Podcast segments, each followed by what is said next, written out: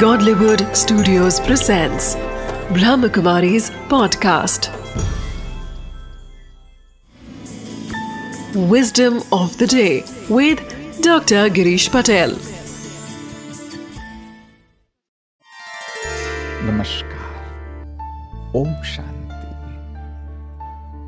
हार और जीत जीवन का हिस्सा है कभी न कभी हर व्यक्ति हारता है परंतु सचमुच अगर हमें जीवन को अच्छे से जीना है, आगे बढ़ना है, खुशी को बरकरार रखना है तो आज मैं आपको एक छोटी सी बात बताना चाहता हूँ कि जब आप जीतते हो, तब यह सोचो कि यह तो ठीक है।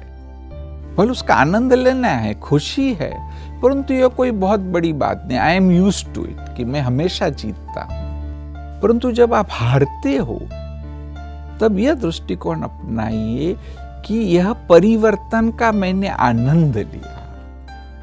क्योंकि हार अर्थात कि रास्ते को बदलना।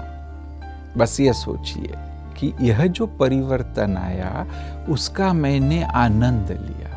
तो आप देखेंगे कि सदा के लिए आपकी खुशी बरकरार रहेगी। जो मन की शांत स्थिति है वह कायम रहेगी और आप जीवन में आगे बढ़ते जाएँगे।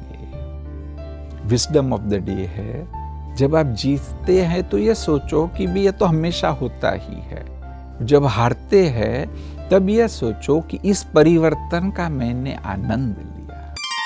Wisdom of the day in the game of life sometimes we win sometimes we lose winning gives happiness but we get disappointed by our failures to try to find the courage to make the necessary changes to overcome failure.